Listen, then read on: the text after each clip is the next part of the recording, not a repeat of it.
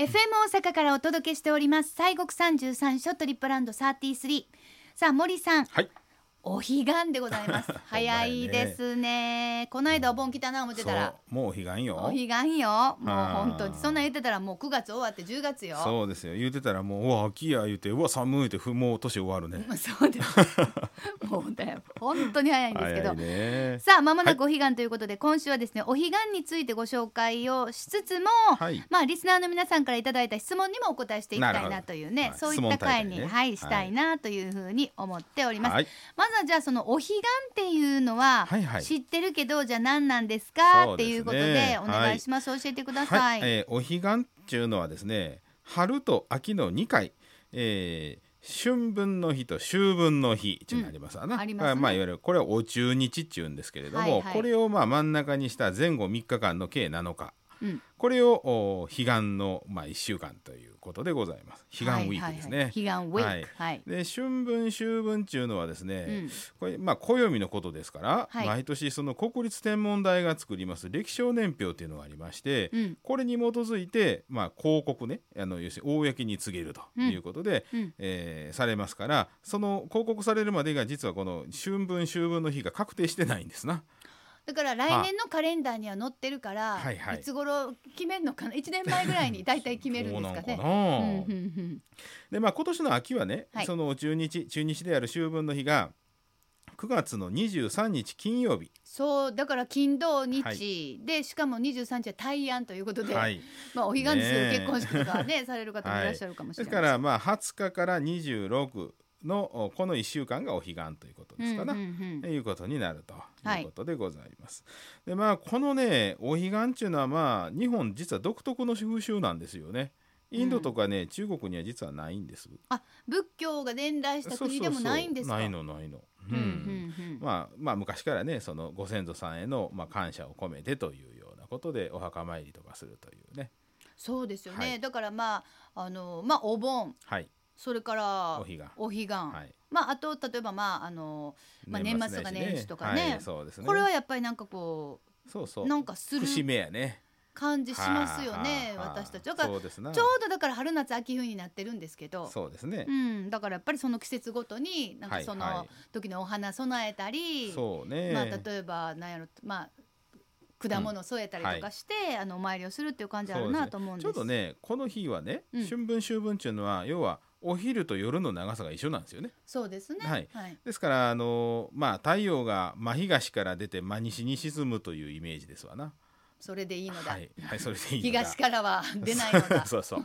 それでそのうん西の彼方にお浄土があって、うん。でそこに皆こう手を合わせるっていうか、まあうん。ご先祖さんのね、はい。っていうような、でまあそういうまあことなんやけども、もともとどうもね、この日本人ってやっぱり農耕民族じゃないですか。はい、でそのお日さんのやっぱり太陽信仰っていうのがあって。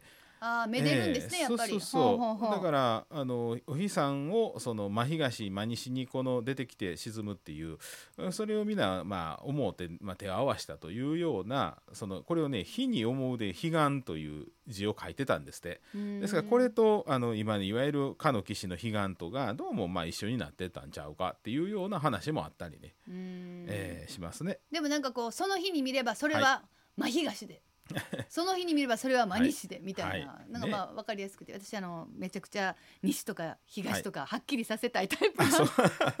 あらばそうです。だからはい。旅行とか行ってもどっちが東西南北をすごい知りだから本当ははコンパス持っていきたいタイプ。あなるほど。のアプリでねありますな。あれもうあれが分かるとすっごい嬉しいんですよ、えー、私今めっちゃ南向いてんねとか。だから京都はもうめちゃくちゃ体に合うんですよ。ああーなるほど。はっきりわかるから。なるほど南側山ってまっすぐ行って、うん。行き着いたら北側に出てきたってやつよね。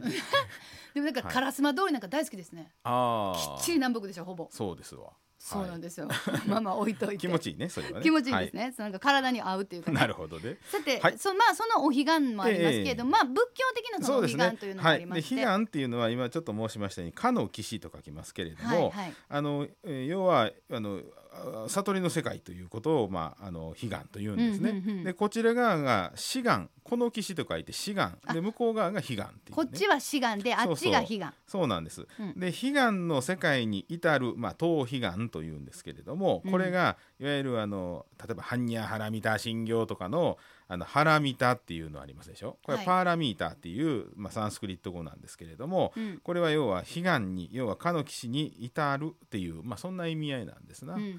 えーですからあの、まあ、お彼岸っていうのは、まあ、かの岸を思う要するに悟りの世界を思う仏さんの世界を思うというふうに、うんまあ、ここからなってくると。はい。ああいうことです。うん。でまあこの岸いわゆる志願こちら側にね迷いの方にいるもんが、まあ、はい。一生懸命その修行をして悟りの世界へ至る彼岸に至るということでその修行がねよくまあ六波羅蜜なんて言われるんですけども。れを六波羅蜜って言うんそうですか、そうそう。なんです。でそれをまあ修行をするというような日で、まあ、これね多分まあ後で言われたと思うんですけど、まあ、中日はご先祖さんに感謝するいうことであとの前後3日がその六波羅蜜のその6日あるんで、はい、あの6つにはまるんでね、うん。で1日1つずつその、まあ、腹蜜をあの納めましょうということで、うん。まあ6つっていうのはね最初は伏せっていうことですな。伏せ伏せ。腹蜜とうんいうことですわ。うんうんであとは自戒腹蜜ニンニク腹蜜精精進腹蜜禅定腹蜜知恵腹蜜というねこの。ニンニク？あそれ食べるニンニクちゃうよ。あそうですね。あの忍ぶ方ね。ああ、はい、はい忍ぶ忍の方ね。そうそうそう。忍忍の方の忍ねニンニンの方ね。あはい。ーそうですか。そうなんですよ。まあだからおお布施するっていうのもこれはあの別にお金とかじゃなくてね、うん。あの無罪の七瀬言うてねあの笑顔とかね、えーちょっとバス乗ってであの席を譲ってあげるとか。なんかのお手伝いあそうするとか。そうそうそうそう。それも不正なんですな。そういうふうにまあ、ちょっとこうその人のためにするっていうことですよね。うんで自戒っていうのはまあ要はあの戒律を守るいうことなんですけれどもまあまあちょっとあのルールを厳格にしその日は守って、うんえー他人さんに迷惑かけんとこっていうようなこととかね。うん。でその今話題のニンニクね。ニンえーこれは別にあのドラキュラがどうこうじゃなくなて。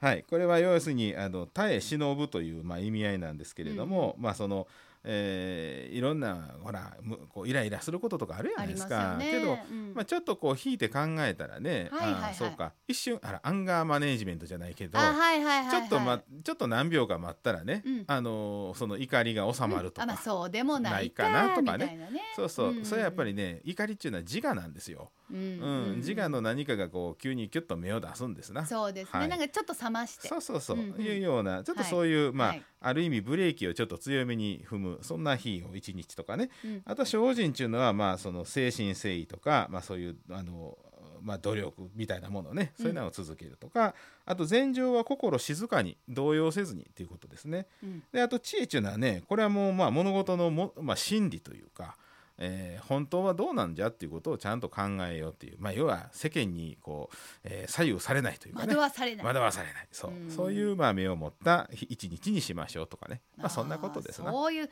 それが、うん9月20日から26日。そうそうそう。23日はねもうちゃんとご先祖ご様にお参りしないかんから、それ以外はそうやってやらなあかんよっていう、まあそんななかなか話があったりハードなね。一そうね。一週間ですね。そうですね。全部やろうみたいなね、はいまあご先祖様への感謝だけではないと。つまりははい。自分自身と向き合う期そうそうそう間でもあるのではないないかなとかというようなねまあそんなことを言われたりもしておりますな。ありがとうございます。はい。さあ、はいそれではですね、あのーほいほいリスナーさんからも質問がね、はい。今日はちょっと届いているので、それにもお答えできたらなと思うはい。週でございまして、豊中の小枝さん。はい毎週。楽しく拝聴しています。ありがとうございます、はい。コロナ第7波がピークアウトをしたら西国33所巡りをしたいなと思っております。初めてでございます。だから皆さん出たいな思うけどちょっとなちょっとなってなってあるんですね。ね。持って行った方がいいものありましたら教えていただけると幸いです。はいまあ巡礼の場合ですね、はい。西国、まあ、回られる時はいろんなアイテムがございます。わあれもう揃えよう思ったらもう数限りないので。もうそれを思ったらほんまにあの、はいもう頭の先から足の先まで全部あります。そうですね。はい、竹えーまあ最低はですね、うん。まずは、えー農協帳、農協長まはい。あ御朱印帳を言ったりしますけど、はい、はい、でこれはあの各自一つね。一冊、はい、各自一冊、はい、そうでないとあの飽きませんのでね。そうですね。なくなって。おその人のもんなんで、そうそうそうそう。はい、はい。でまあ大路君の人もやったり大井鶴のあの白いあの上映のね、うやつもありますし。であとまあお寺行きますからあお数珠まああったらねお数珠。はい。であとお経の本があればお経の本、はい、これはあの札所会の公式のお経の本もあの札所によっては置いてありますんでね、うんうんうん。それをお求めになりましたらあのお経も仮名付きで。はい。でこういうふうに拝みましょうという拝み方も書いてあります。節丁寧。はい、書いてあります。うん。はい、あとはまあお経さとかね、お経さ。はい。うん。えーなんかもありますわね。はい。まあその辺はまあまああーあればあれですわな、ね。低ラインで、まあフル装備パッと見やりたい方とか、はいあとはそのなんて言うんでしょうこうおはい。カバンに忍ばせていきたい方とか、はい。はい。そそうね。れはいろいろいらっしゃるかな、あとそれとね本堂上がったり、えーしますから、はい。あーまあこの履いたり脱いだり脱いだりしやすい靴とか動きやすい靴そうでねすね。ほんで、はい。裸足よりはやっぱり靴下履いてた方がいいがいいです、はい。やっぱり人の家に裸足で行くっていうのは昔叱られましたね,、はい。あそこも仏さんのお家なんでそうですね。どっちか言うたら履いてはった方がいいかもしれないですね,、はい。うん。まあまあそういうあのことですまあまあ普通ね考えて想像つくことはそんなもんでしょね。そううですね。だからもう、うん。あのマストはもう農協長は持っていきましょう そうね。それはないとはい。ちょっとその印がね、うん。いただけませんのででそれはもう持っていきましょう、は一人一冊です。ということですさあ続いての質問でございます。はい。岸和田のさっちゃんさん。はい毎週夫婦で拝聴しております、はい。巡礼もあと天野橋立成合樹さんと松尾寺さんはい。あと華厳寺さんで満願です。はいはい華厳寺さんはなんかこう特別感ございますよね。これはなんかしておいた方がいいとかアドバイスございますか？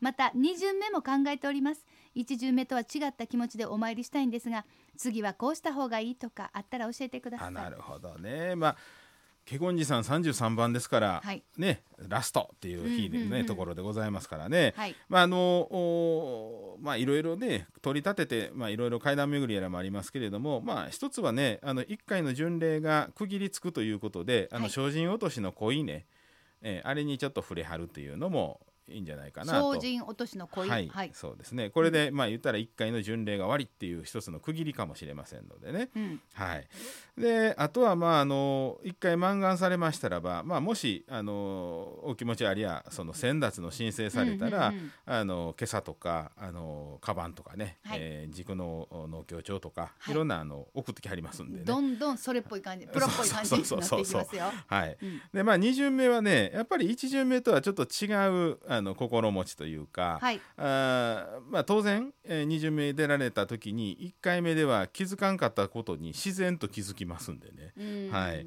であのお自分の農協長、まあ、1回目は自分のためでもいいし2回目はまあ自分と、まあ、その誰かのためでもいいし、まあ、そういうあのおまあ気持ちを持ってね、うん。えー次のまあそれはほんま自然に気づくと思いますわ、あうん。こんなとこにこんなんあったんやな。ちょっと待って、うん。はい。やっぱり1巡目はなんかとにかくっていう感じがあるからそうそうそう。うん。2巡目は何かご自身でテーマを決めてもね、はい。なんかもうは花見に行くねんとか仏さんと話すねんとかなんかご自身で決められてもねね。いいかもしれないですよね。ね。うんいい時間をお過ごしください、はい。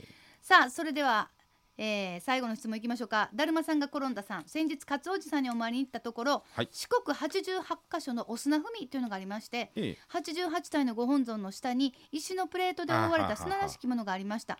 次々と踏んでお参りしたんですが正直やり方ちょっとわからなかったんですね。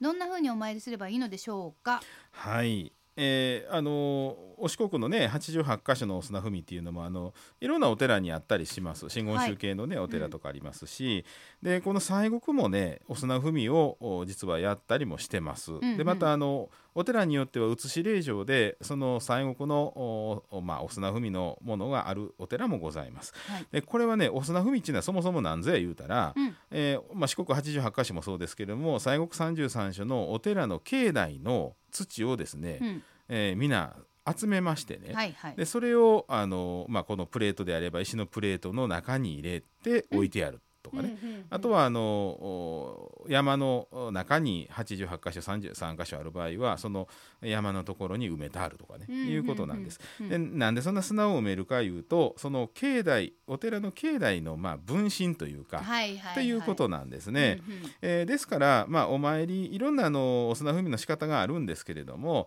あの、まあ、お寺に入るようなもんですから、まあ、その砂踏む前に一回一礼をしてからその上に入って、うんうん。で、まあ、お参参りをしてうん。それでまあそう立ってる時はそう境内にいることですからね。はい。で一回出張りあの降りましてでまた一礼して次にっていうそういうふうなまあ流脱ぐんですか？いやいやいやもうそのままで。ああの場所によります。あのお部屋でやらはるとこはね当然靴脱いでですけれども、ね。はい、お外の場合はまあそのままでっていうことがありますわな。ははい、でまあ一応ねあのうん。15番の観音寺さんはあの9月21日から23日の3日間あの秘仏のご本尊さんご会長と、うん。あちらもあの真言宗でございますからあー四国88箇所のお砂踏みがまあされるということで,、であと境内にもあの33箇所の、えーご本尊すべてお祭りしたあー今井熊のお西国霊場というのもございますんでね、はい。もうもうちょっとやね21日そうですね。もう21からはい。23ということでございますので、ぜひぜひ、はい。まあお彼岸に合わせてねそうですやられね。ると思いますので行ってみてください。はい、さあということで質問はねいつでもあの、はい。送ってきてくださいね。す。はい。FM 大阪のウェブサイトにあるリクエストフォームからぜひぜひ送ってきてください。まあまとめてご質あのご紹介したり、あとはそのまた来た時にメールとしてご紹介したいということになると思います。いつでも結構です。送ってきてください。